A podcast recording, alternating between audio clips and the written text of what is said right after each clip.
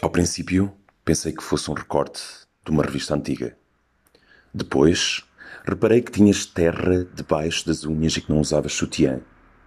Contavas como o teu avô esfolava os coelhos num cantinho da cozinha.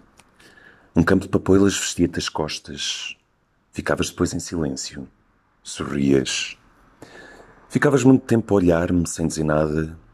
Levavas uma mão à testa como se assim me conseguisses ver melhor. Mostravas-me depois as pernas açoitadas por urtigas, os dedos dos pés manchados pelas uvas. Parecia que tínhamos vivido juntos e que essa cicatriz que tinhas na coxa esquerda era o contorno da minha melancolia. No fim, tu também partirás. Bastar-me-á um simples apito de árbitro, o som dos sinos da igreja do bairro, o barulho de um carro a arrancar, para deixar então entornar no chão da cozinha a única certeza que me segura em posição vertical, a colher na sopa. Golgona Angel, como uma flor de plástico na montra de um talho.